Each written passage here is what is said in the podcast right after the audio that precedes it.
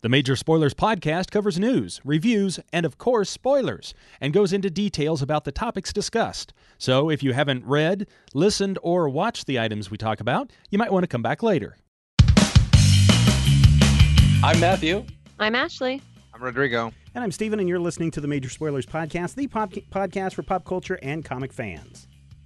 In this issue, the Runaways are headed to TV, the Power Rangers to comics, and there's at least a couple of Blue Beetles waiting in the wings. Plus, Resident Alien returns. We discuss the issues of the day, the days of the issue, the something something dark side, and with our usual aplomb, a helping of pop culture news and our kick butt poll of the week. Like sands through the hourglass, so are the podcasts of our major spoilers.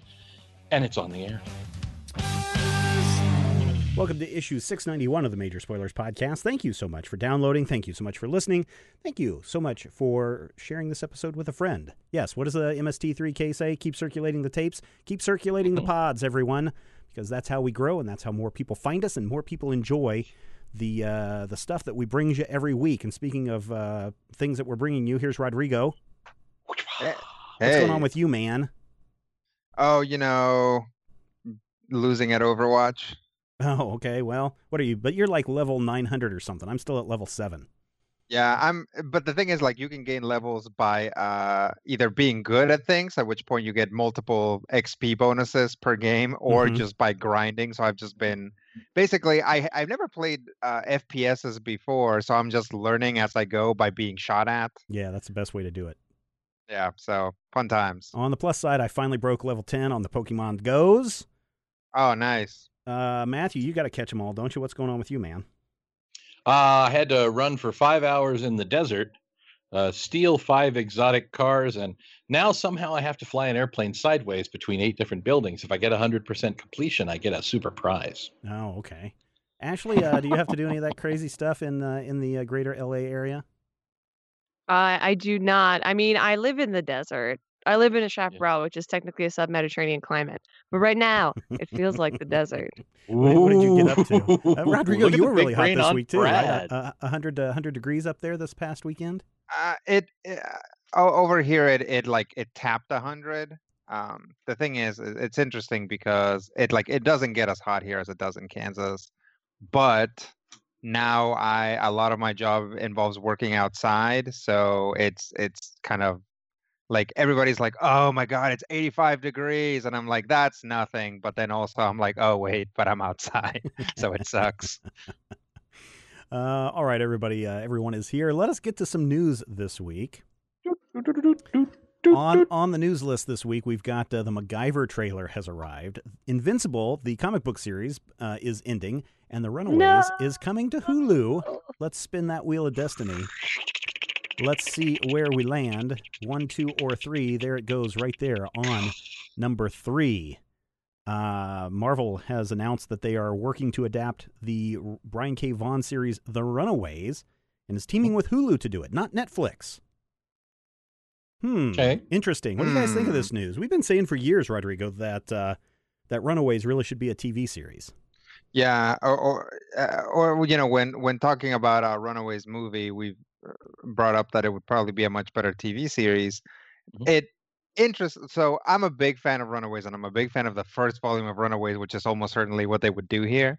Um, But that all just gets uh, uh, hit by a train and sidelined by the fact that Marvel is partnering with Hulu to do this, as opposed to this highly successful other partnership in a streaming service that they already have. That that to me is like like just sends up all kind of all, all kinds of flags. Like I, I'm I'm more interested in that side of things. Yeah, what's going on with that, Ashley? Is that a weird indicator that they're not teaming with Netflix on this, or are they just Uh, spreading it around? Um, I don't think so. For me, it's an indicator that it's not MCU as we know it. Mhm. Um, Marvel is a little fractured in that most of it is what we like to refer to as the MCU. Some of it is some of your Sony. I'm going to use some a little more in that sentence. Um, and some of it's over at Fox. And for me, this just screams that uh, Runaways is a pretty mutant heavy team. So it's likely that it is tied up with the X Men rights. Mhm. And if that's true, then I understand from a branding perspective why you want to keep it away from Netflix because, dear God, don't let it sully the good name of Daredevil over there. Um, and if it's not, and it's this inhuman thing, then I'm just perplexed um as to why it's not. But I think Hulu Hulu is a really interesting company to me because Mhm. everything they do is fairly reactionary to what uh, Netflix does. Uh, Amazon is kind of the same thing. And this is their big genre grab uh, in your superhero ness and they Mhm. have a lot of legitimacy with landing Seinfeld. So if they do Runaways and if it is successful, um, and hopefully the Gossip Girl crew is the ones to do it. She says, having never watched the show. yeah, Um, me neither. But it, you know, i if it does take off, this could be something that really defines Hulu's original content because I don't know if any of it is looked on that fondly. Well, I, I certainly know the 112363 was a uh, Hulu series, and that was Yeah. really good. And it was well received. Yeah, and wh- who has got? Uh, oh, I guess it's Amazon that has Man in the High Castle. Yes. Yeah. Um, Yeah, Hulu Hulu mostly has managed to secure a lot of rights to uh, like uh, to other things, right? Mhm. They were they brought us Misfits. They bring a lot of anime that you can't see in other places Mhm. except uh, except for uh, specific anime uh, services. They have all the MTV shows I know. Yeah, They have the so- Mindy Project. yeah, Yeah, the Mini they've- project. Oh yeah, and that's the other thing is that they are uh, continuing shows that the networks aren't picking up by basically just absorbing them themselves, which is I, I believe what happened with the Mindy Project. Correct? Yes. Right. Yeah. Ya- Yahoo did that too with uh, your community there. Yep. Yep. Community season 6 Mhm. Uh, Matthew, do you have any reaction to this news? I think this is an example of Marvel doing what they do in comics. Marvel has often said, "We will charge what the market will bear." And I think this is an example of Uh-huh. we will we will Uh-huh. put out as many Uh-huh. shows as the market will bear with as many people as possible. And you know, somebody said something about the end of uh, Agent Carter in the MCU, and they said, "Look, we can't just make more. Somebody has to come to us and say they're interested in airing it." And I'm wondering if maybe it wasn't Hulu coming to them and saying, "Hey, you guys make these shows. We'd like to have one of your shows. What do you got?" Um, as far as mutants go, you could literally erase the word mutant uh, just by changing what's the youngest, the little girl's name, Molly. Molly. Changing Molly's backstory by one word, and boom, oh, for sure, for sure. you're out of mutant territory. But I think that this is a story also that will play much as I think Jessica Jones did, and I hope Luke Mhm, Cage will, to non superhero viewers. If you look at like Daredevil, Daredevil is something where you're like, yeah, I love this, but it's clearly a, a superhero story. Runaways is not. Runaways is, yeah, kids with weird superpowers, but I mean, it's no more superpowers than what I've heard about some of the kids in Stranger Things or your Luke Yeah. Skywalker or even some of the kids that you're seeing, you know, on regular television shows with unusual abilities. Right. You know, what's what's that thing, the Tomorrow People that was on for like 12 minutes. So Ah, it's another great. Robbie Amell joint that was Mm-hmm. unsuccessful.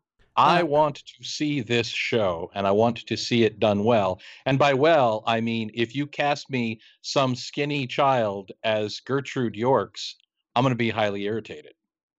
Are, Mhm. are you They need- concerned, uh, Ashley? You had said with uh, Josh Schwartz and Stephanie uh, Savage or Savage um, uh, producing this show. Um, Um, I'm not. I'm not necessarily concerned. Um, Gossip Girl was not a show I watched because I'm not a fashionable person. Um, I'm pretty much a jeans and t-shirt kind of lady. Mhm. Um, you know, but I know a lot of people love that show. I know it was very successful, and eh, I understand why you're like, "Hey, we have a story about teenagers." What was a massively successful show about teenagers played by 20 year olds? Uh, Gossip Girl. Like that's a pretty logical choice. I just don't have any. It wasn't like when uh, what's his name, DeKnight there came on to Daredevil. hmm Um, like he had a certain amount of clout in superheroes before taking on that position of showrunner. Um, you know, and it's always it's always my concern when people who work primarily in your quote real life urban stories um, step into genre because it's a completely different type of storytelling even if it is something like Sh- stranger things is told in a different way than like the mindy project is so Mhm. you would hope that if they make a successful show that they can do that again but when it's something very precious to you uh, and runaways is precious to me it you know you have your fan concerns based on that which are can be baseless a lot of the time They can be. Now, the other thing that's really weird about this is um, Variety, I, I don't know if they broke uh, the story, But they said Hulu's not giving a series commitment to this yet. They want to see a script, and they they will probably go for a pilot. The um, press release that that Marvel sent out like two hours later says nothing about uh, pilot or greenlit or anything like that. It's just basically like, hey, it's headed to Hulu. Like it's almost a done deal that it's Mm. going to be a series. And they don't say it's Yeah, going to be a series. They're just saying, hey, it's going to Hulu. Well, when was the last time it wasn't a done deal? When was the last time they actually flopped? Like, not even something that we didn't particularly like, but True. you know, I think I think they can say that with a certain amount of confidence because now you can slap the Marvel brand on anything and people will herald it as the greatest superhero movie of all time. You know, I want to talk more about both of those points that you made in there later in the show because it was something that I was thinking about earlier this week.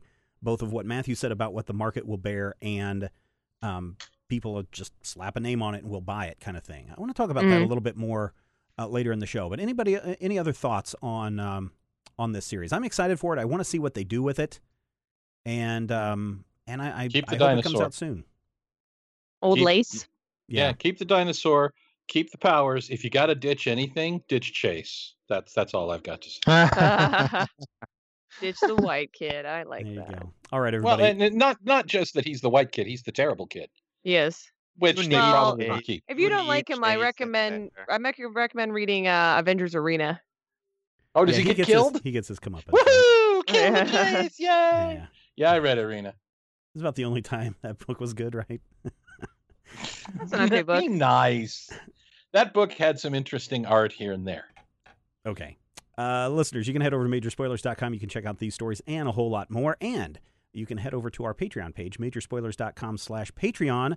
Uh, this week, you're going to find uh, some bonus content where Zach, Rodrigo, and I sit down to talk about the BBC's most recent top 100 films of, uh, of the 21st century. It's an interesting of the conversation. You're going to want to go and check that out. It's over at patreon.com slash major spoilers. Uh, news is done. Let us do some reviews. Uh, Rodrigo, man, I think yours comes out in a couple of weeks too. Why don't we start with Ashley because yours is the most recent stuff and everything else comes out in the future. Tell me about Sure. Kubo, Kubo and the Two Strings. I went and saw this movie and I loved it. So Kubo and the Two Strings is this really neat movie brought to you by Laika, who you Mhm. should have heard of, but you might not have. They uh, broke making Coraline. They also followed up with Paranorman and uh, the Boxtrolls last year. And Kubo, I would say, is inarguably their greatest offering to date. It is a stop motion story of a young Japanese boy named Kubo, and he's got one eye, and there's a reason why he's got one eye. And he's got this guitar with two strings, and when he tells you stories, this origami paper comes to life and acts out uh, what he's telling you, and that's pretty cool. And then some terrible things happen, and he goes to possibly another version of his world, and you get to see his magic uh, grow and expand, and you get uh, a fairly typical hero's journey, and you learn that everything that has happened to Kubo up to this point. Uh, was based on who his family is and who his parents were, and that really is the least of it. Yeah, and most importantly, And- who his grandfather is. Exactly. And it is stunningly beautiful. All of Laika's stuff is really well made in that traditional stop motion style. And Kubo, I think, really takes a lot of it to the next level. They take a lot of really big set pieces and they do a lot of illusions with water. And um, I got to go to their studio last month and they actually have a rig that makes the waves move. Oh, cool. and uh, uh, so much of it is practical and so much of it pays off in just a really visually stunning way. And then the fact that the storytelling mirrors that same level of care and that same level of dedication to the craft really is just a wonderful end product. My only criticism um, of the movie is that it is a japanese tale very obviously and while they have some really cute japanese voice actors who make cameos, the leads are all uh, Caucasian actors.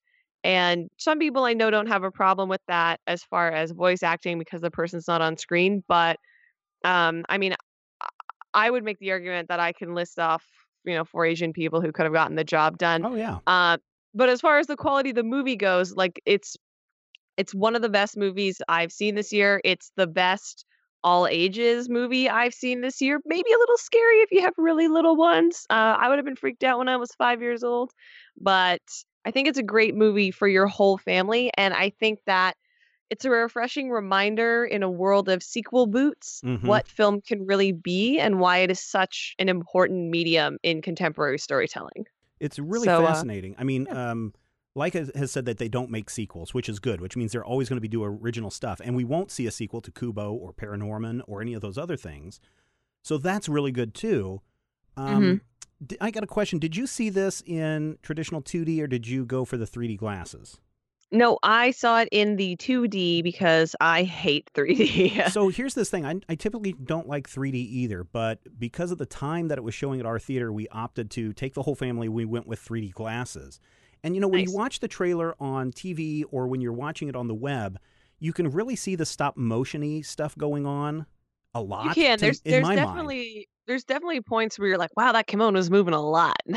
Yeah, but putting those 3D glasses on, it seemed to lessen that that that judder, that stutter that you sometimes see. And I don't know if it was just me or you know what, but it, or if they're really that good at the stop motion. But uh, there were times where it's like I can't tell if this is a stop motion movie or not.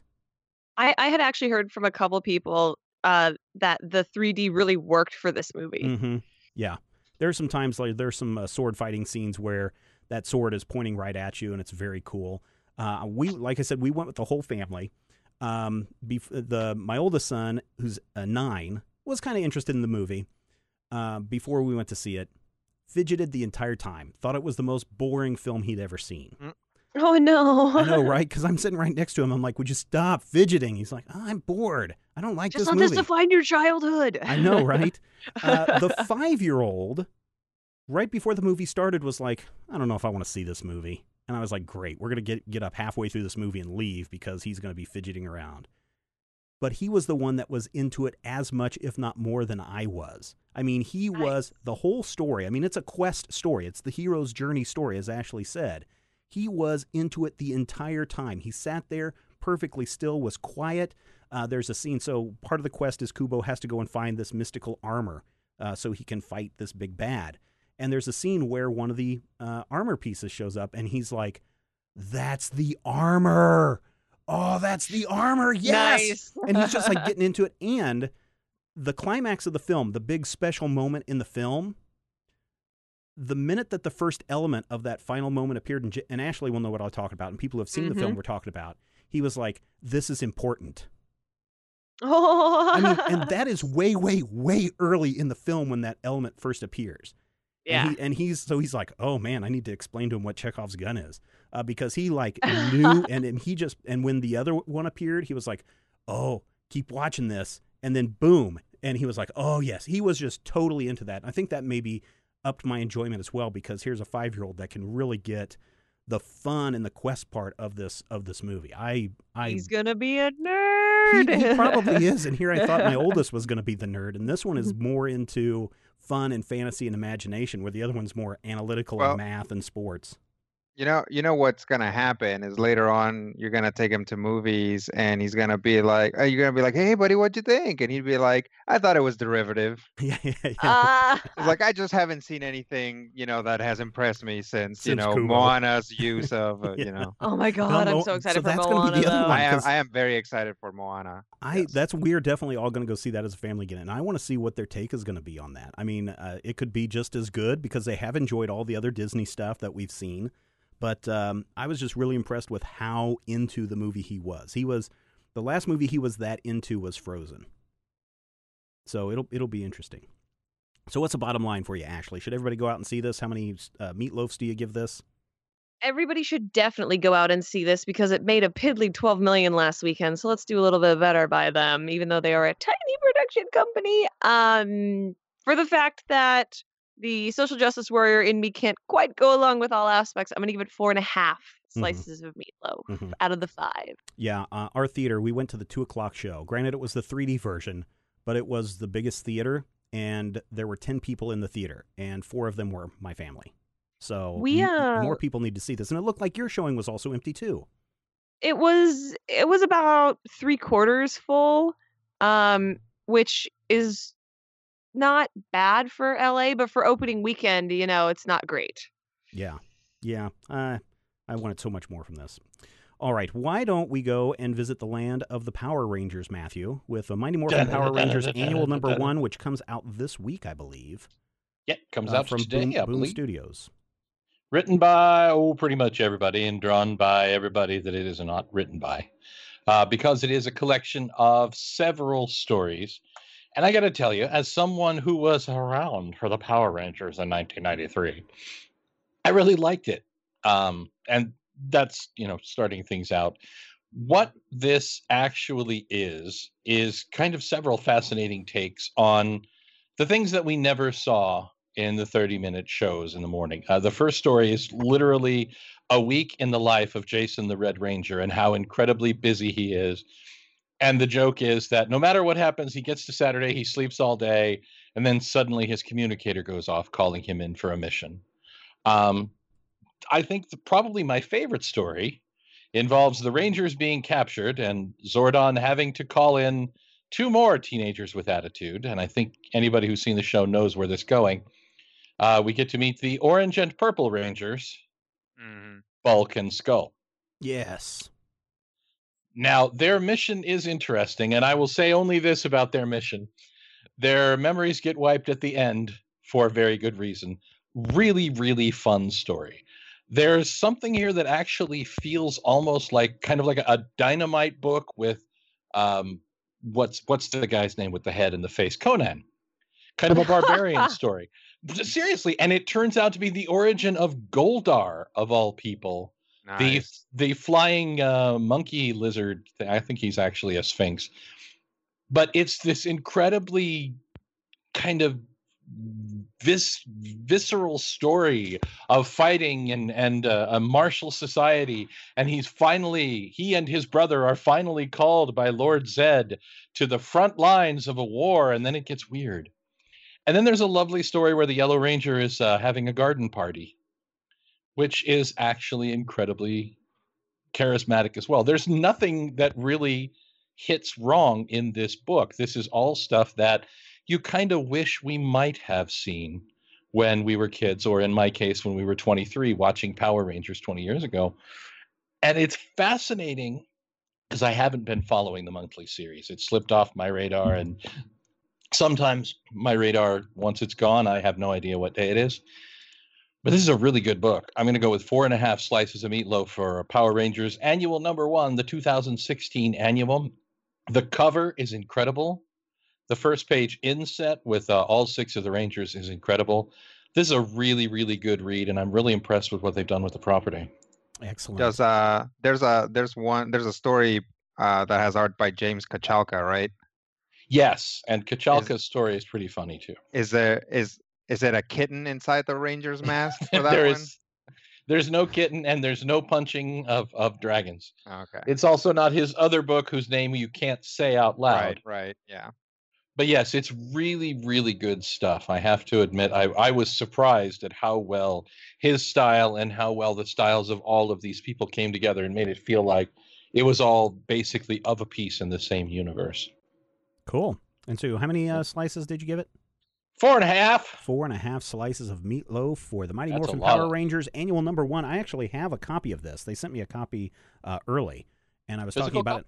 it. Yeah, physical copy. Uh, they uh, Oh wow. Uh, I talked about it last week on Finally Friday, um, but I agree with you. It's got a lot of good stuff, and and the Bulk and Skull story.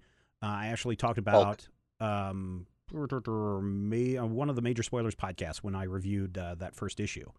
Uh, so yeah, I agree with you. It's it's a lot of good stuff in there. Cool. Uh, out this week from DC Comics is Blue Beetle Rebirth number one, written by uh, Keith Giffen and art by Scott Kolins. This is uh, not the story of one beetle, but two beetles. Jaime Reyes and Ted Kord are back. And the interesting thing is, and I don't know what's gone on in the DC universe to kind of reset stuff, but the last time I saw uh, Jaime, he was pretty okay with understanding his symbiotic relationship with the uh, scarab attached to his back. This-. Yeah, the Khaji Da, right? Uh, he wants nothing more than to get this thing off of his back, and he's teaming up with Ted Kord so Ted can find a way to, with the promise that Ted will get it off of his back. Uh, but that's not the case. Ted wants to continue doing superheroing stuff. And so I don't know, it almost feels like this is a year one story because we're introduced to all the old characters or some of the old characters that Jaime was uh, friends with, and we're introduced to um, what's the girl's um, oh I forgot her name now, but uh, um, the mother who's the Uh, gangster. You La you just- Yeah, yeah, it- La it's his aunt. Yeah, yeah, It's her aunt. Yeah. yeah, yeah. Um, you just did a, uh geek history lesson on this, Ashley. I know, Uh, I know. I didn't teach it though. Oh, okay. But uh, but you know, she is revealed to be the big bad, which I thought this was all addressed in that in that uh, Rafael Albuquerque uh, run. Uh, I know, right? And it's just weird to kind of. It feels like a point, you know, one of those Marvel Point One issues or something. Um, Maybe it's reactionary to the fact that the New Fifty Two series is not particularly beloved. maybe that's or, what it or is. good. Maybe Well, that's what it is.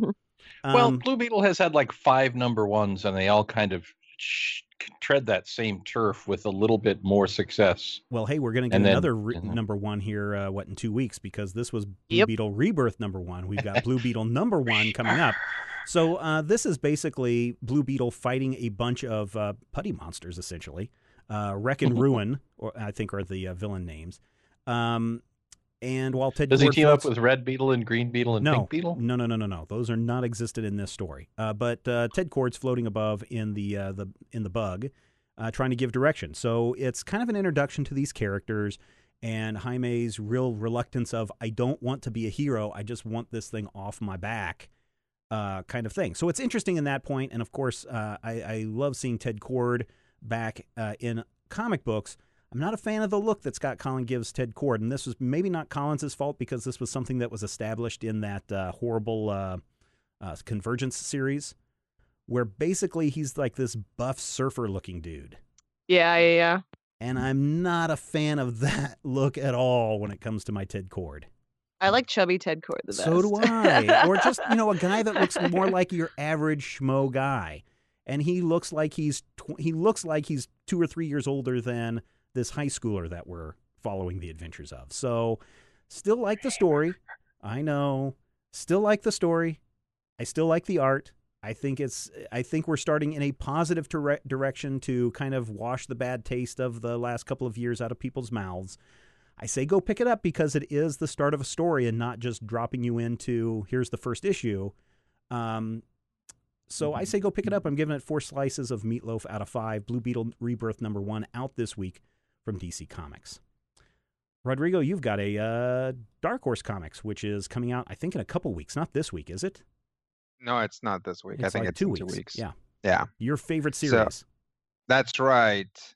Are you guys ready to follow along the adventures of a small town doctor solving perfectly mundane crimes? yes. Who just happens who just happens to be a space alien? What? What? Yep, that's right. So uh, this is the fourth, vo- the first issue of the fourth volume of Resident Alien. Uh, the this volume is called "The Man with No Name," and and really, it's it's interesting because we keep getting snippets of this, uh, basically the CIA or, or some similar uh, governmental bureau getting more and more, get basically getting closer and closer to uh, our protagonist uh, Doctor Alien, um, and uh, this in this issue they actually make contact with one of his closest associates, um, and uh, there's some pictures have come out that get around his like weird psychic filter, so people have actually seen what he looks like, and and some of those have leaked out. There's not like mass panic. The the, the bureau is also trying to to handle that. Um, but the majority of the book is kind of taken up by a weird smell around town. Um, it, it's it, I, I don't know. It's like it's so weird to to to get into Resident Alien. It's always nice to come back to the book after some time because they basically do like something like four issue series, and then there's a, a long break in between, and then they go back. Um, and it's it's nice to get back in and see this like because we can see the alien, everybody else, uh, his like psychic Right. uh, filter makes them seem human, but we can see him. So it's always weird to jump back in and see all these people being like, "Hey, Doc," and whatever, and like having conversations with this like purple alien. Um, and uh, but it's also interesting how much this book goes back and forth between like space alien stuff and like just like very very mundane human interaction it really focuses on like this kind of like small town life everybody knows each other he knows the mayor he knows the people at the bar he knows the people at the coffee shop and it's kind of like very often tied up with their lives. Um it it's it's a weird combination and it works you know um interestingly again because the news is tightening around um there have been talks about uh, this being adapted as a tv show um and I wouldn't be surprised uh, if this is actually the volume they adapt because it's the, the the first time the bureau is like or whoever's like after him is like much more directly involved. Um, so it, it might be an interesting thing, kind of how they like the uh the the sh- Jessica Jones show that we saw was what like the third volume of Alias. Mhm. Um, kind of like in in this thing, I wouldn't be surprised if they kind of if they go for this one. Um, altogether, I mean, the art is good. Uh, I'm I'm a big fan of it. Um, I'll give it uh four and a half slices of meatloaf. Um, it's it's Resident Alien back in full force, by which I mean back in you know whatever uh, slow uh, small town force uh, you you prefer. cool. Sort of a thank you. Jessica Fletcher thing going on there. Yeah, yeah. Does he type at the beginning of each uh, issue?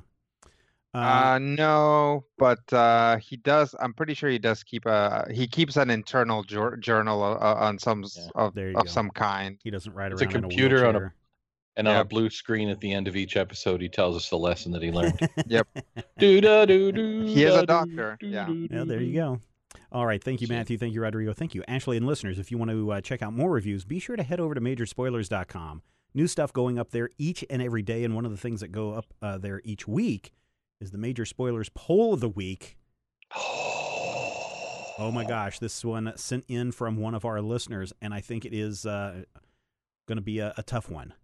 It's going to be a barn burner. It's going to be the slobber knocker of the century. Which female comic rock group rocks the hardest? Jem and the Holograms or Josie and the Pussycats?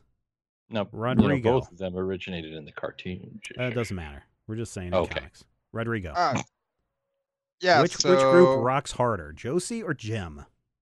th- this is a hard one. Um, because if you go back to their cartoons, uh, there was a lot of music in those Mhm, cartoons. mhm. Like we Mhm. have actual evidence that is actual music of these groups rocking, right? It's Yeah, uh, not like for the longest time uh, with something like Scott Pilgrim, where you were just like reading along to the lyrics, and it's like this sounds like it rocks. Guys, does this rock? Does anybody actually know music? Yeah, I think that and rocks. like, yeah, I think- it rocks You would have um, rock. until we until we got the movie much later. But uh, we know that in various incarnations, both of these uh, bands rock.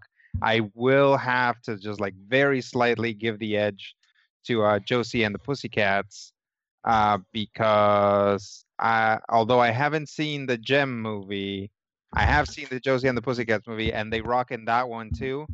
And it's like, say what you want about it, and it's like it's all the product placement and stuff, but it's like it's got that edge to it. It's got that thing where they're like, yeah, this is a movie for making money, but we're actually gonna do something for girls who want to rock. Like there's something in that of Mhm. that in Mhm. here. Well, Um, I I've haven't seen seen the- Jem, and I assure you, it does not rock. Yeah, it's a That that was movie. So that was my that was my general uh, uh, assessment of from what I've seen of the movie. So I I think Josie and the Pussycats edge out uh, Jem and the Holograms. so in, Ashley, in my do you also go along with that then? I do, but I don't. I don't blame that movie, um, or the poor girls who were in that movie for that movie's demise. Uh, also, if you ever want to know how to use Google Earth, that is definitely the movie to watch. Um, I do go Josie and the Pussycats, but that's just because for me, Archie will almost always win the day. Hmm. Um, I think Archie's fabulous in any and all incarnations. Mhm. And um, because I wasn't a child in the 80s, I didn't see Jem until I was a grown up person. So I enjoy things about Jem like intellectually, and I appreciate a lot of the thoughts that went behind crafting that character and like why they do certain things. But I don't have that love that you have instilled in you as a child Like for me, and and for my experience growing up, Jem was not something that transcended its uh it, the era that it was created in the way like Josie and the Pussycats did. Like the show was in Mhm. reruns on TV, or you could still read their stories in the Archie comics at the grocery store, which is so tragic. We don't have that anymore. Um, yeah, and plus they just race bent them all on TV, so that'll be cool. So Josie and the Pussycats. Uh, it depends, I guess, on where you're at because here in uh, in Kansas, you can still go into a Dillon's, and the checkout will have uh, Archie comics there on the rack, uh, right on Yeah, the Oh, they're rack. the same ones California, they've what had are we since doing? 1968. Yeah, That's fine. Yeah. They, don't, they don't actually change them. I'm gonna make this three in a row and go with Josie and the Pussycats mainly because I like the Josie and the Pussycats song that they sang on the on the movie. So there you go. Never a big fan of Jem and the Holograms for whatever reason. I think it's because my sister liked it so much. And you know, if your younger sister likes something, that means Mhm. you Yeah, that makes it bad. it. Yeah. yeah, yeah, yeah. Uh, Matthew, it's down to you now. We were 13 when Jem and the Holograms came out, and that's an age where, well, that's an age where you you love the things you love and the things that you don't love, or even things that you're not really into or don't know anything about. You hate them, and they are awful. And I think that's why I, I share with you that kind of Jem is terrible. Now, I have seen Jem as a grown up, and I feel like the music in Jem is good stuff, but a lot of it is 80s synth pop glam Mhm, stuff. mhm, mhm. There is over 200 songs from that show too, which Oh, you yeah. really have to respect. Some of them are phenomenal. Some of them are Yeah. really great, and some of them are just like do do do do do do. yeah, but yeah, when yeah. you when you think about the stuff that Hanna Barbera did in the '70s, and and God love it, in Josie and the Pussycats in Outer Space, by the way, which was the third season of the show, that's even better. Um, just for the absurdity factor, I'm really more into that. It's not like an, an electro folk kind of thing, but it's very much 70s pop that kind of evolves out of a, a Monkees aesthetic. Mm-hmm. And having said the M word, I think you know which mm-hmm. side of the argument I'm on. I definitely have to make this a full sweep for Josie and the Pussycats for two reasons. One, I feel like their music rocked in a way that I feel ages better and Yeah. is a lot more universal. And also Valerie. Yeah, yeah. Yeah. Cartoon Valerie was a big crush of mine growing up, and then they cast Rosario Dawson Mhm. to play Valerie in the movie. And you know, I'm Yeah, 26 years old, and I'm just like, yeah. oh, Rosario Dawson, you're so pretty. Oh yeah, yeah. Who who was the who was Josie in that movie? I forgot. Um, Rachael Leigh Um, Cook. Rachael Yeah. Leigh Cook. something about her. I was like, yeah, she works as that. And then of course, Yeah. everyone Ta- else. yeah, in there, Tara, too. Tara Reid I- Tara was Reid, the, yes, the last one. I just- Sharknado herself. Yeah. Yeah, I love how self-aware that movie is about what they're doing. Mhm. And they're Mhm. like, yeah, okay, this is this is 60s concepts, and we're not going to change those concepts, and we're not necessarily going to mock them, but we are going to make sure that we get the humor out of that. And I feel like they were pretty true, Mhm. even with the stuff that they did that was wacky. They were pretty true to the aesthetic. And plus Rosario Dawson. Yeah, Rosario Dawson. Yeah. Uh, I know. and the I would follow Pussycats- her off a cliff. Josie and the Pussycats came out in 2001, Rodrigo. I wonder if it made the BBC Culture's top 100 list of movies that have come out in the 21st century. All No, it Surely. women you in are, it. If- Surely it must have. if you are a Major Spoilers VIP or Patreon member, bonus episode coming your way. Be on the lookout for it, uh, where we will talk about that. Uh, Matthew, we have gone four I- for four with everyone saying Josie and the Pussycats. How has the rest of the Major Spoilers Nation voted so far? I've been watching this all day. And all day it's been 50 50. And then someone tips the balance, and then someone tips it back, and someone tips the balance. Right now, this very second, 51% leaning towards Josie and the Pussycats, 49% towards Jem. Uh, there's only 50 votes in the bag right now, Yeah. 49 votes, kids. So you can turn this around for whichever one that you support. But most importantly, the arguments in the in the uh, comments are actually fun. Yeah, Russ Cat says it's truly outrageous. Uh, so we know where Right? he voted. Uh, my younger sister always got home from school before me, so she had control of the remote, says Tim. I have seen every episode of Jem and the Holograms, and I have to say they rock way harder than Josie and her Pussycats could ever hope to do. Oh, Tim throwing down that uh, Throwing the that shade. sparkly, Yeah. sparkly gauntlet. Yeah, the Keister is ready to fight. You know Um, what? Like one thing that Jem and the Holograms does have going for it, really as, as a show, is the Misfits. Because Mm-hmm. a lot of the Oh, time, the Misfits are everything. the, the, a lot of the time, I like the Misfits songs way better than the Their, hologram their songs song. are better. Yeah, th- yeah, their songs are better. Yeah uh, Mother says, I know this is, uh, most are going off the cartoons and comics book, but the soundtrack for the movie, Josie and the Pussycats, is really outstanding. Uh, it is. Yeah. Uh, wish you well, pretend to be nice, uh, real wild child, three small words, plus letters to Cleo did the music for the Pussycats. So there you go. Aud- Aubrey Peebles small words covered the is an holograms. awesome song. Yeah. Just an awesome song uh, from top to bottom. I, I would I'm gonna go and I'm gonna put that on my MP3 player tomorrow. There you go. Listeners, head over to majorspoilers.com. Cast your vote. Archie, if you're listening, Archie Comics at Archie Comics. Make sure people know about this. Yeah. And uh, IDW peoples. Let your peoples Yeah. know about this. Let them At- vote. at, the gym. At the gym. Ah, yes. Uh, okay. Uh, this episode of the Major Spoilers Podcast is being brought to you by Tweaked Audio. Hey, Tweaked Audio. They have been a sponsor, I think, for like almost every year we've been doing this. I think they started in our first Eleven year and they are still here today. And the reason why we're happy to have them as a sponsor is because they put out a great product. So many different styles, so many different colors. Um, there- you're going to find something that's right for you. You need to head over to tweakedaudio.com and uh, find the find the one that's right for you. It'll work with any of your iPods, iPhones, Android devices, even a Zune. Uh, 575 of you. I met one of our Zune listeners this past week. Uh, 575. He had a he had a horn in the center of his brow. I was a, I, I asked him, I was like, hey man, what? I was really curious. I was like, what color Zune do you have? Do you have the brown one? And he's like, no, I got the plain white one, but I still use it. He still listens to stuff on the Zune. So uh, I was interested because it showed up on our analytics. It's like 575 people are listening on Zune devices. So that's Do you cool. feel that do you feel that the Zune was kind of the Betamax of the of that generation? like it was Um, actually maybe mechanically superior, but uh, never really caught on. Got swept under the rug. maybe i don't know if it was i don't know if it was superior though i think from everything because um one of my coworkers sons got a zune and he brought it in and i was looking at it compared compared to my i think at that time the click wheel had just come out hmm and there wasn't really a comparison between the two so i don't know but hey all you zune listeners good on you and i'm hoping you're using a pair of tweaked audio headphones from tweakedaudio.com use the checkout code major and you're going to get 33% off the price. That's tweakedaudio.com. Thank you guys for sponsoring this episode of the Major Spoilers Podcast.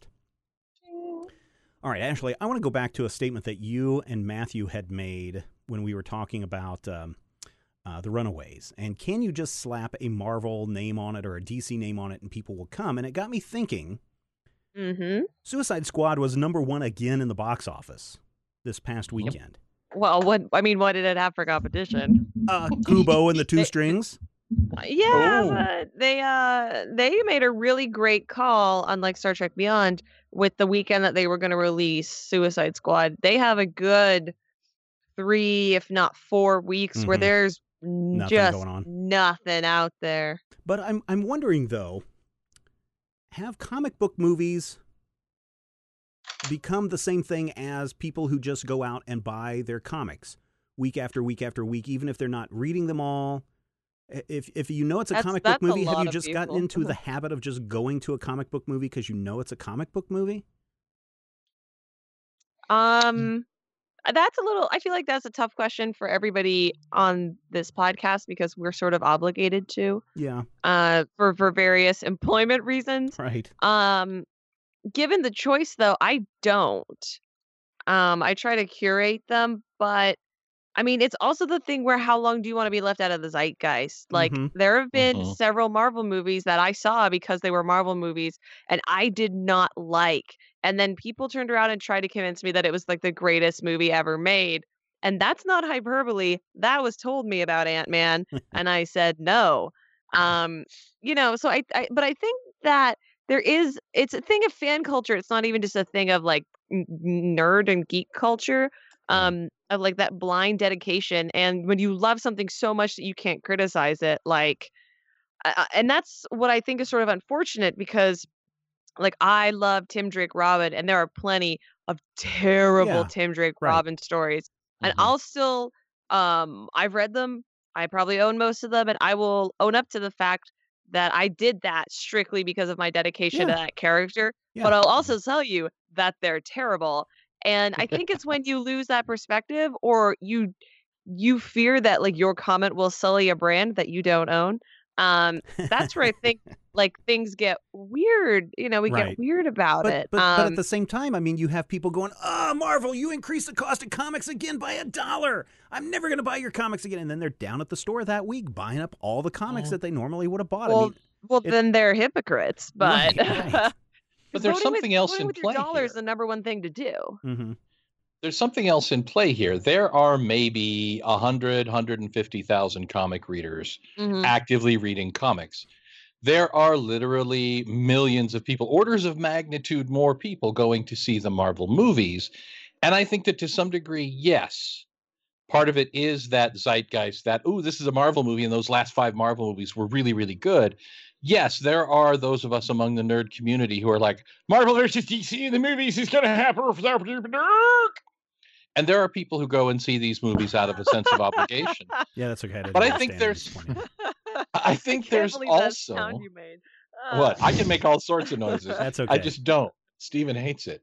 But I think that what it really comes down to is that in many ways, when we talk about a quote unquote comic book movie, the general public doesn't think about it as a comic book movie, or they don't even think about does this come from a comic book? They think, oh, here's this new movie. Or even if you look at it and say, yes, I like these superhero movies.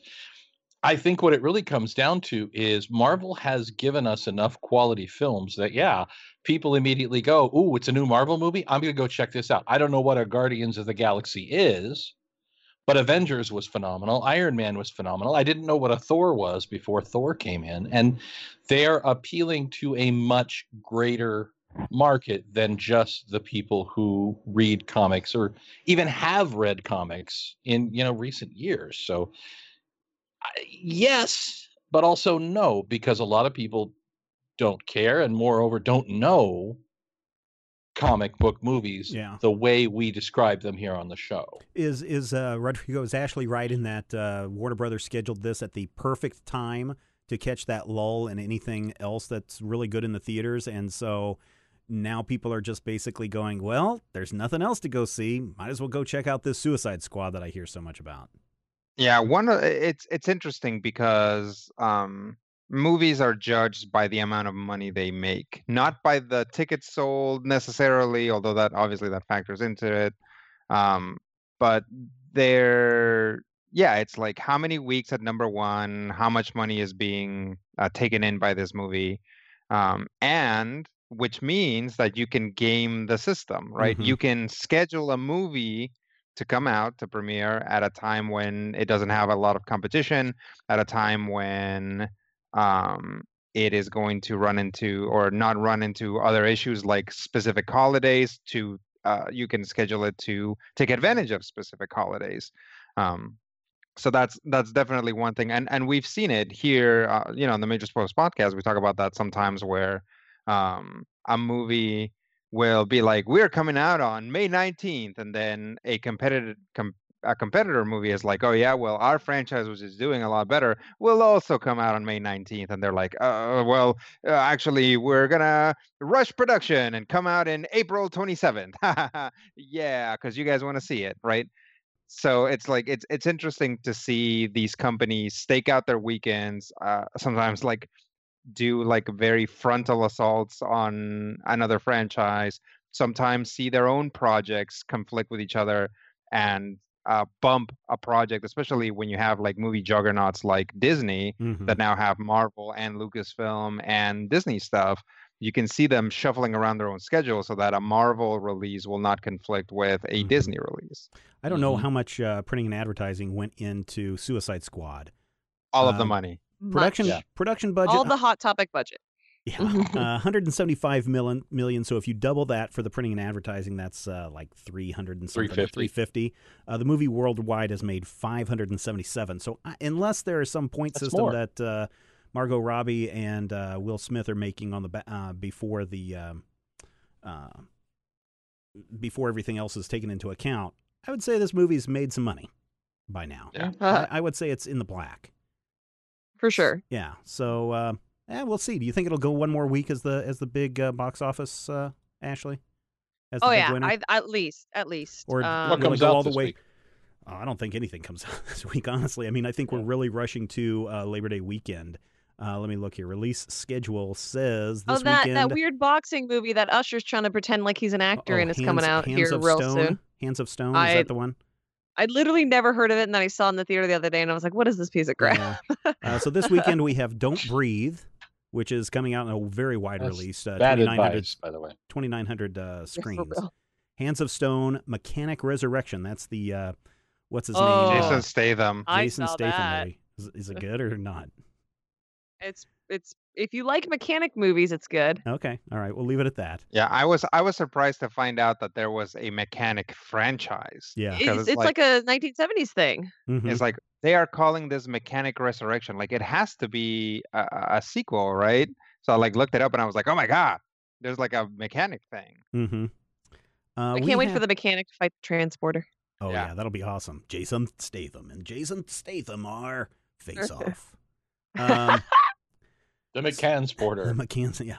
Uh, coming in September. So this, you're right. This may be the last weekend for Suicide Squad because we have The Light Between Oceans, Morgan, and uh, Sully all coming up in the next two weeks. Oh, Different Sully audience, Wood. though. All Yeah. Oscar baity. Nothing Mhm. genre. Nothing kind of actiony. Blair Witch comes out on the we're- so 13th. uh, We're right on that shift. Like TIFF is going to happen and Telluride, Mhm. and then it's going to be nothing but sad movies for the end of the year. Blair and Witch Harry Potter. Matthew coming out on the 16th. Are you going to be sitting I front row for know, that one? Blair Witch.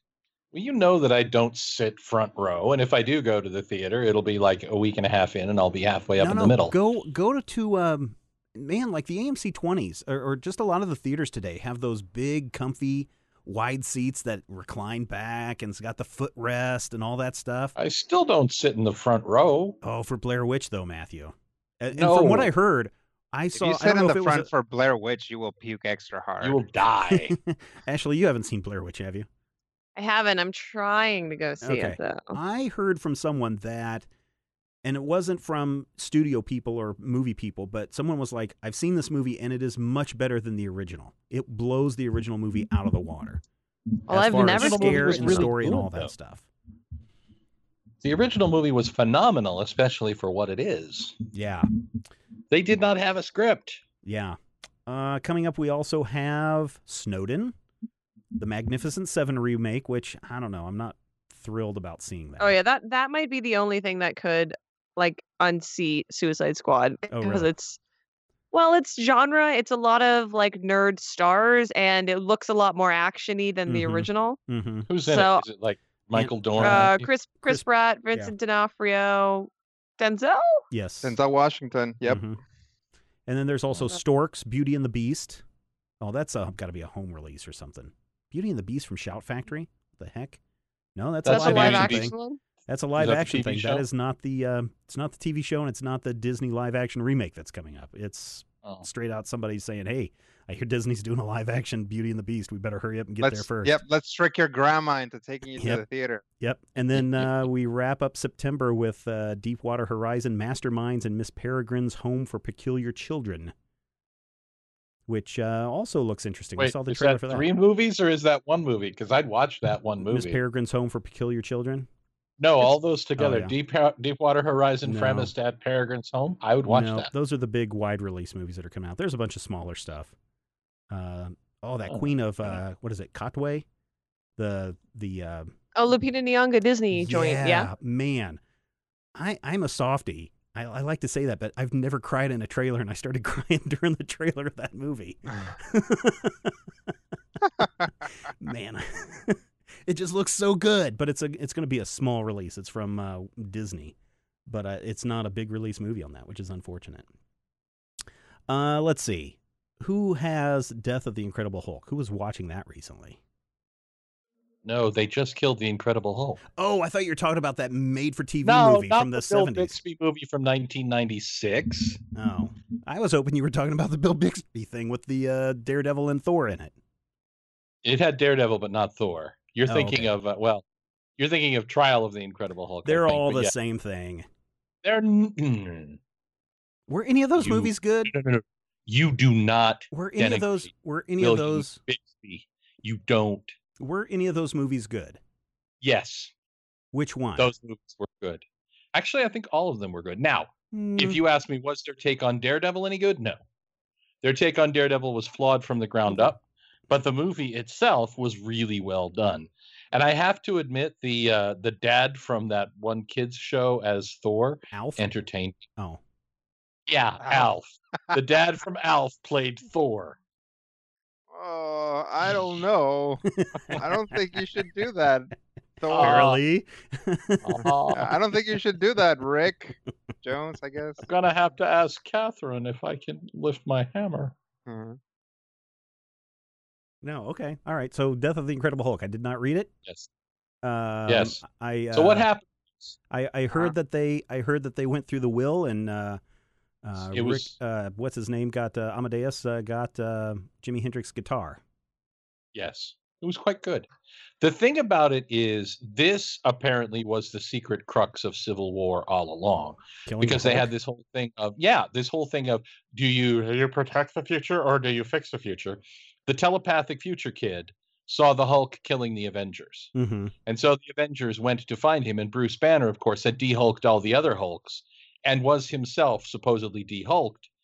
And he they showed up and they confronted him, and Hawkeye yeah, shot him in the eye. yeah with a gamma radiated arrow or something.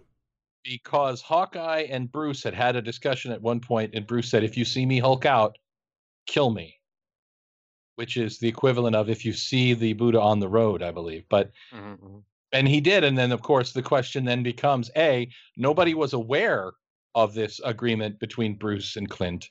Nobody else saw him in any state of seemingly hulking out, and most importantly, they're the Avengers and they don't kill people theoretically. So it's one of those moments where I I I don't want to be cynical guy. I believe that Bruce Banner will be back in some form soon enough. You know, 5 years from now. How we long will has probably uh, how long have the Fantastic Four been gone? Who's gone in that? Oh, Wolverine's been dead for nigh on 2 years. yeah, but they got Old Man Logan though. That's not the same thing. And they've given the the Wolverine suit to his clone daughter sister girl. Laura, yeah. Yeah, who's actually a better That's Wolverine. a that's a really good book. So then the question to me becomes when they take out Bruce Banner with other Hulks extant in the universe, at least two other active Hulks and three more who could Hulk out at any time.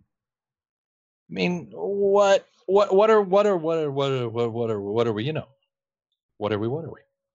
I don't understand the question. Exactly. What do you think of them killing the Incredible Hulk? By which I mean killing Bruce Banner. But isn't Amadeus Cho the Hulk now? Well, that's Yeah. what he said. Yeah. She yeah, but he's he's the he's the he's the scrumptious Hulk. the totally Oh. awesome. Uh, I believe he's the emo millennial Hulk. Yeah. The Ryan Lochte Uh, Hulk. I mean, I mean, What? He's got the hair.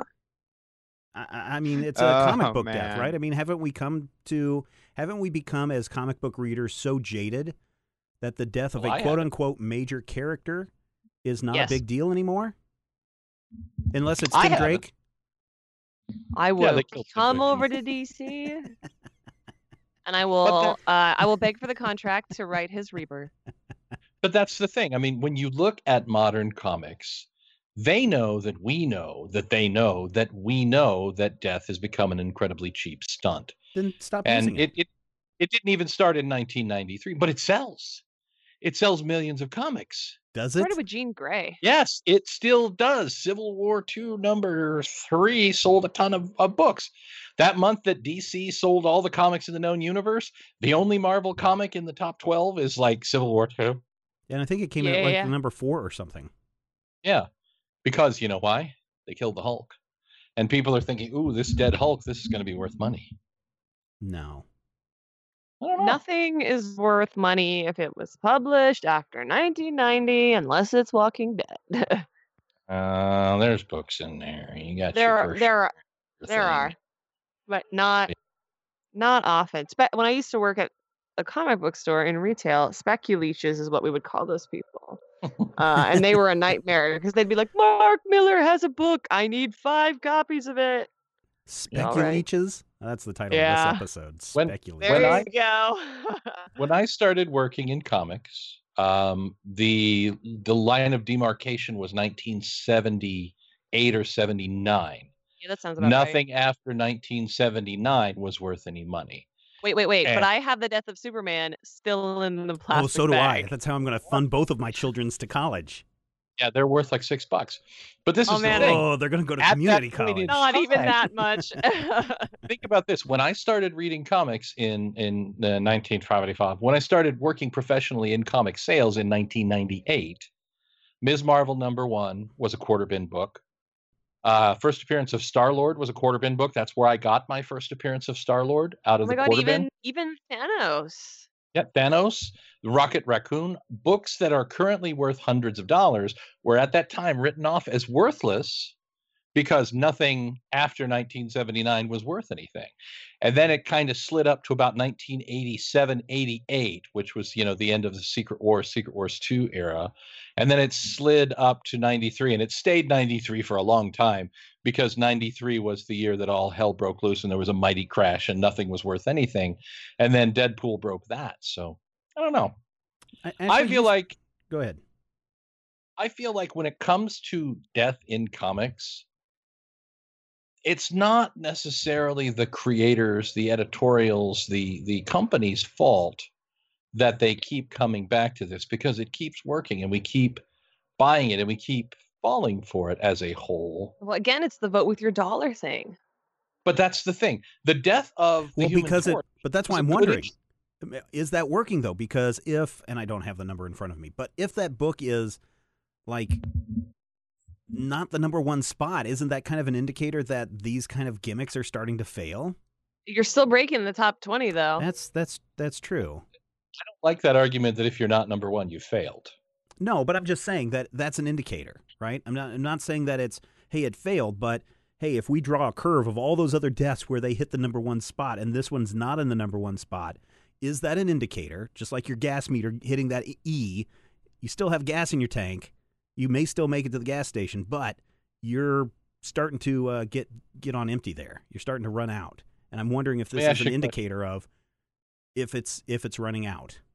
When they murdered Batman in 2009, did you buy it? Hmm. When they murdered Batman in 2009. Yeah, Darkseid Ah, that was killed that, him. that was that big story Final arc. That was part of the big story arc. though. Yeah, and then he was a cave bat. yeah, yeah. And then he didn't was really die. pirate He got sent back in time.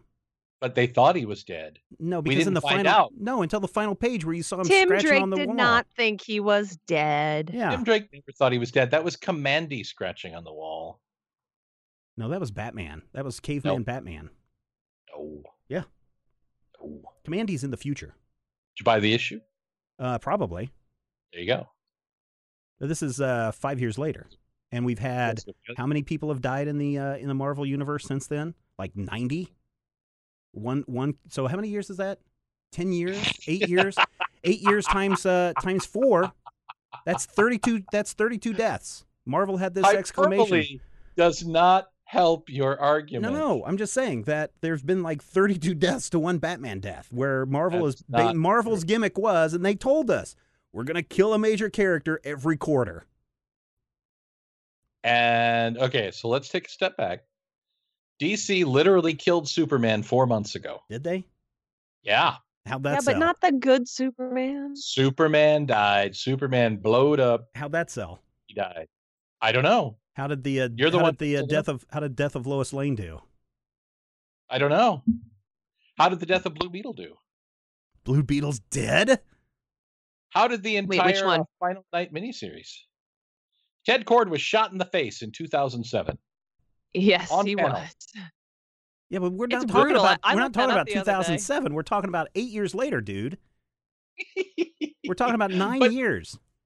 You're making this argument like that demarcation means something.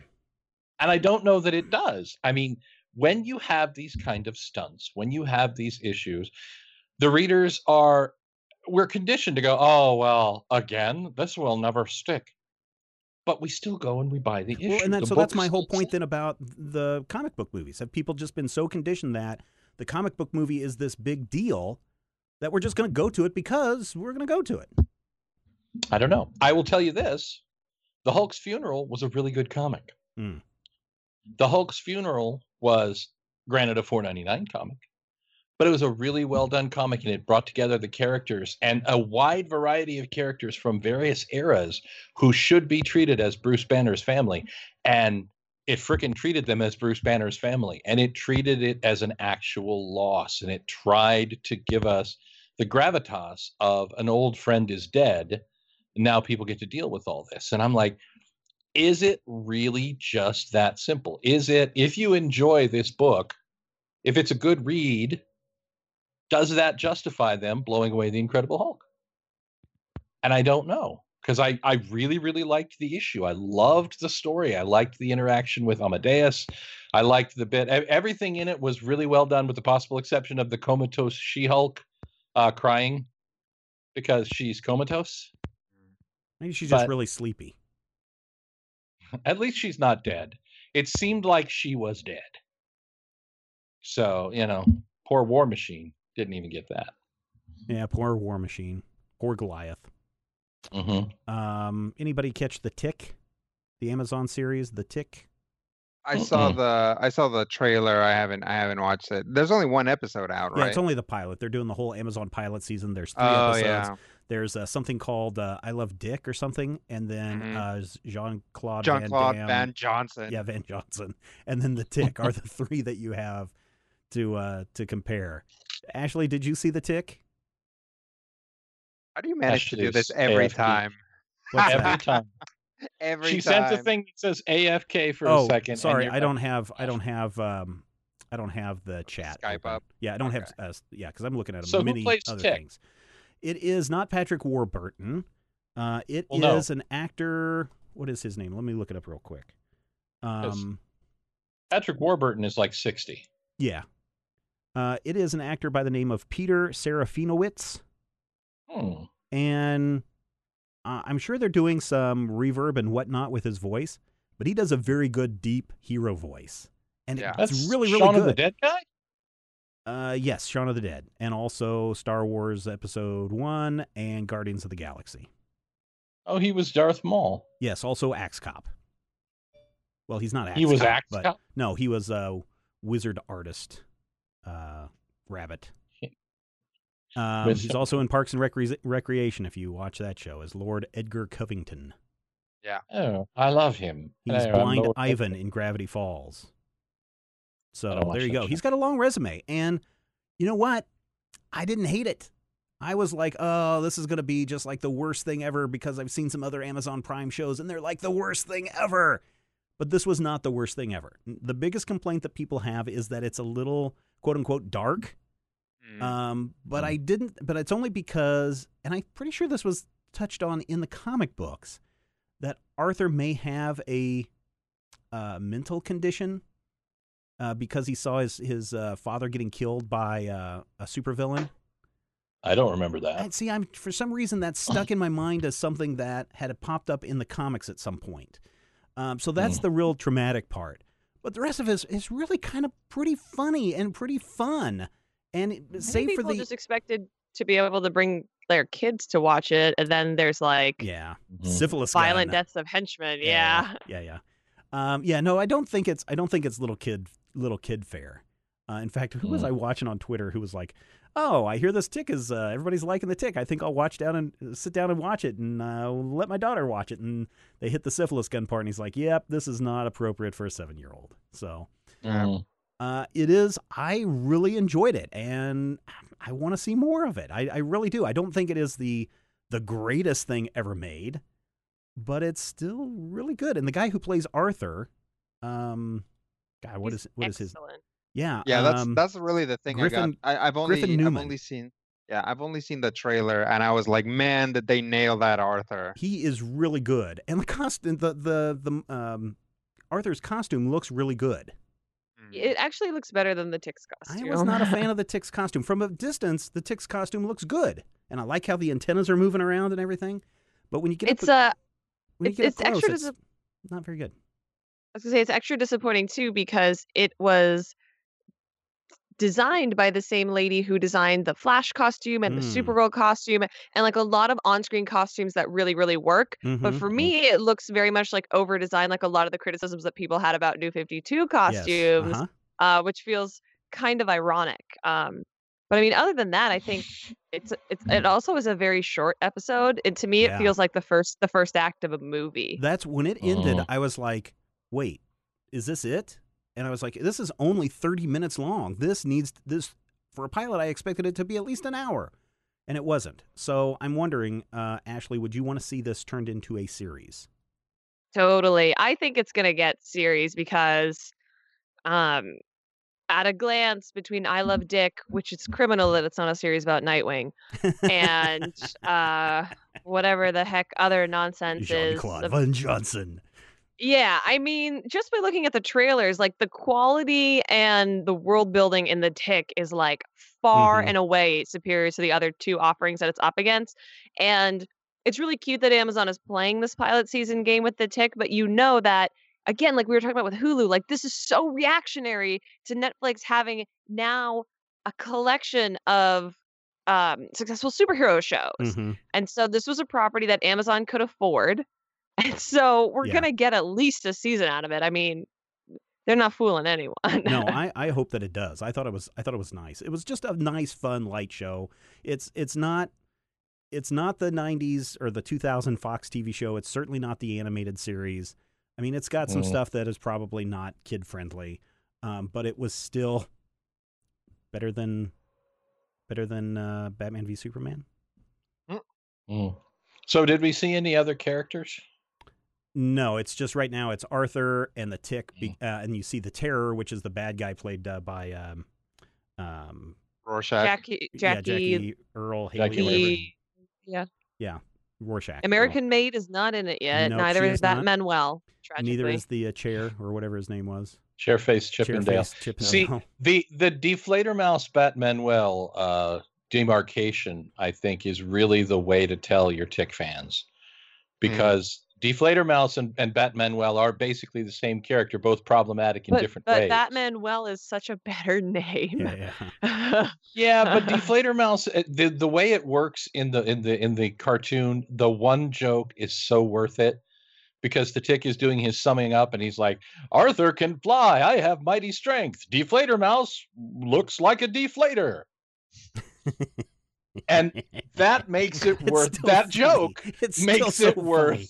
It is. Yeah, it makes it worth the price of admission. Somewhere and honestly, I have the run of There's the, the something first run just of a the tick. little Yeah, there's something a little bit about Batmanuel that just my racism sense is tingling. Yeah. Mm.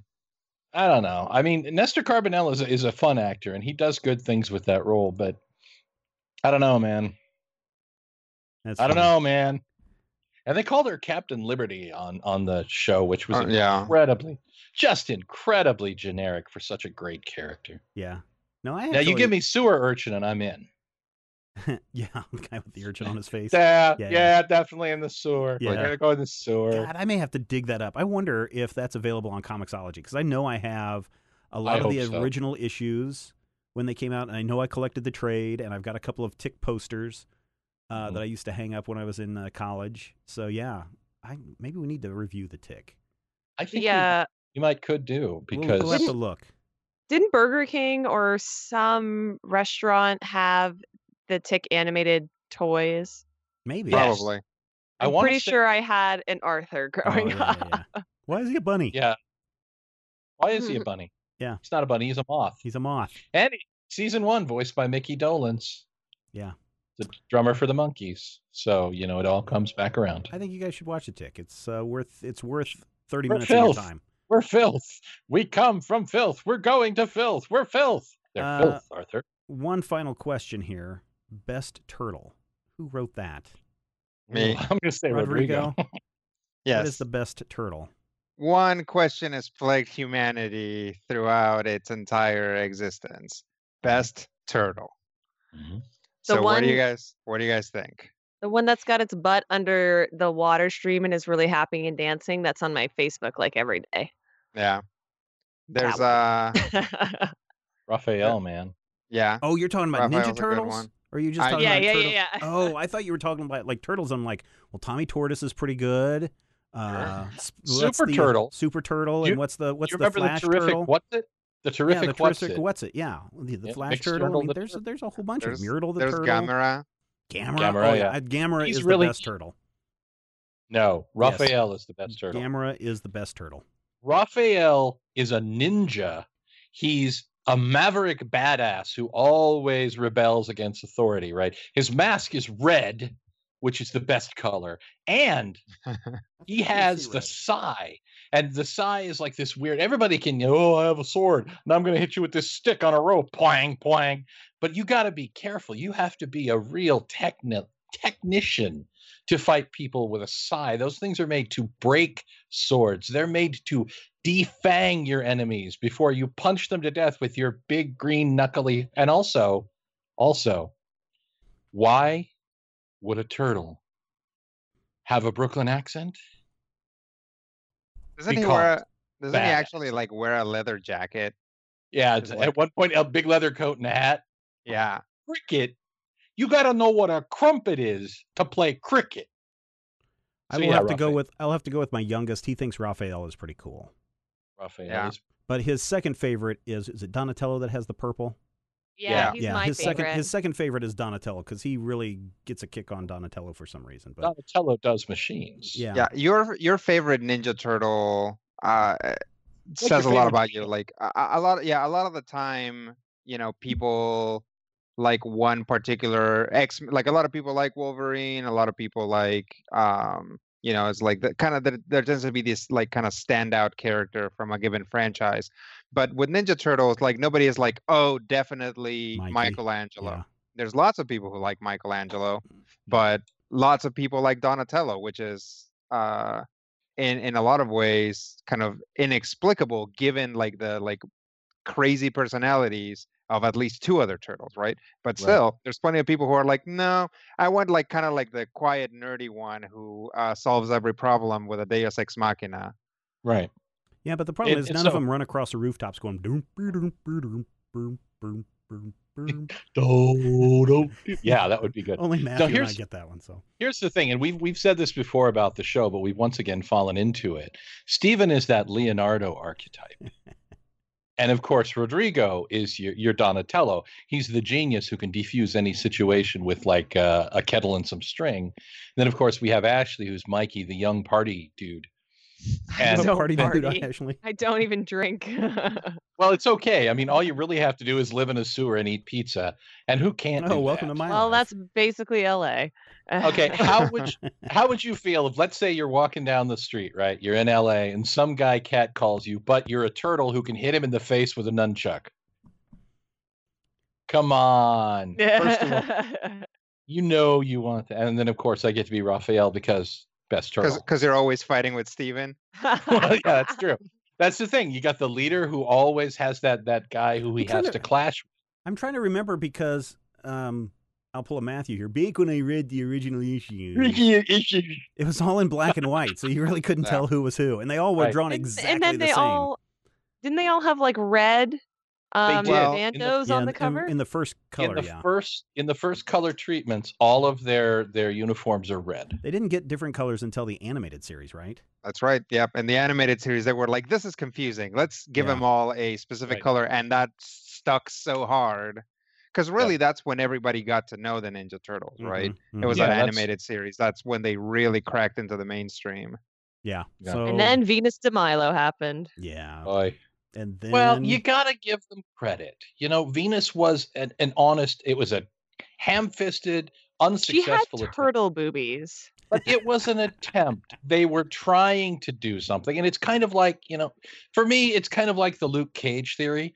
Those first twenty issues can be kind of embarrassing in the year 2016, but you have to look at what they were trying to do as much as what they actually did. The execution did not come together with Venus, but they wanted to have a character so that if you were a girl turtle fan, you could have a girl turtle.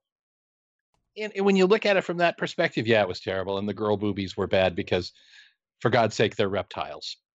you and also- need to you guys need to go watch this video.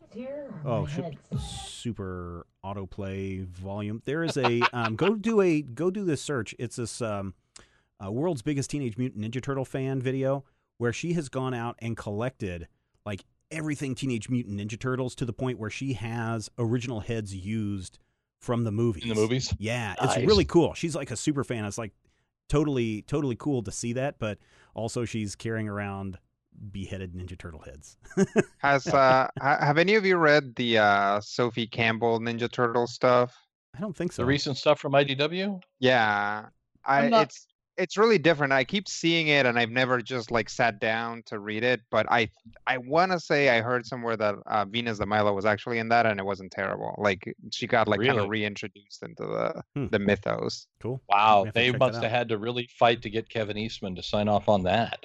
Yeah. Speaking of Wow. uh, comic book stuff, Ashley, did I hear that you've got another comic coming up? Or am I just, Um, just hearing we, things? we no, we have we had Jason Inman and I had something greenlit, but we haven't signed our contract Oh, yet, okay. so it's right. irresponsible to talk more okay, no, no, no. it. I just I'll tell I'll tell you I- off the air. Uh, no, I could have swore I saw something pop up on a social media's something. Yes, there And- there was a little a little happy tease about that. Okay, cool. All right, well, good, good on that. When you can talk about it, please talk about it. I will. All right, everybody. I think that wraps it up for this installment of the Major Spoilers Podcast. Thank you for downloading. Thank you for listening. Thank you for sharing this episode with a friend. And listeners, if you found some value in this episode, please uh, throw a little bit our way by heading over to patreon.com slash major spoilers. Every little bit helps. You can give as little as you want or as much as you want. Uh, but it all goes right back into making Major Spoilers great and giving you new programming, new podcasts, new articles to read each and every day. Uh, that's going to wrap it up for this week. We're going to be back next time to talk about, I don't know, maybe the tick, because we know that you love comics. We do too. We will talk with you soon. Stop talking about comic books or I'll kill you. I don't care if the Hulk could defeat the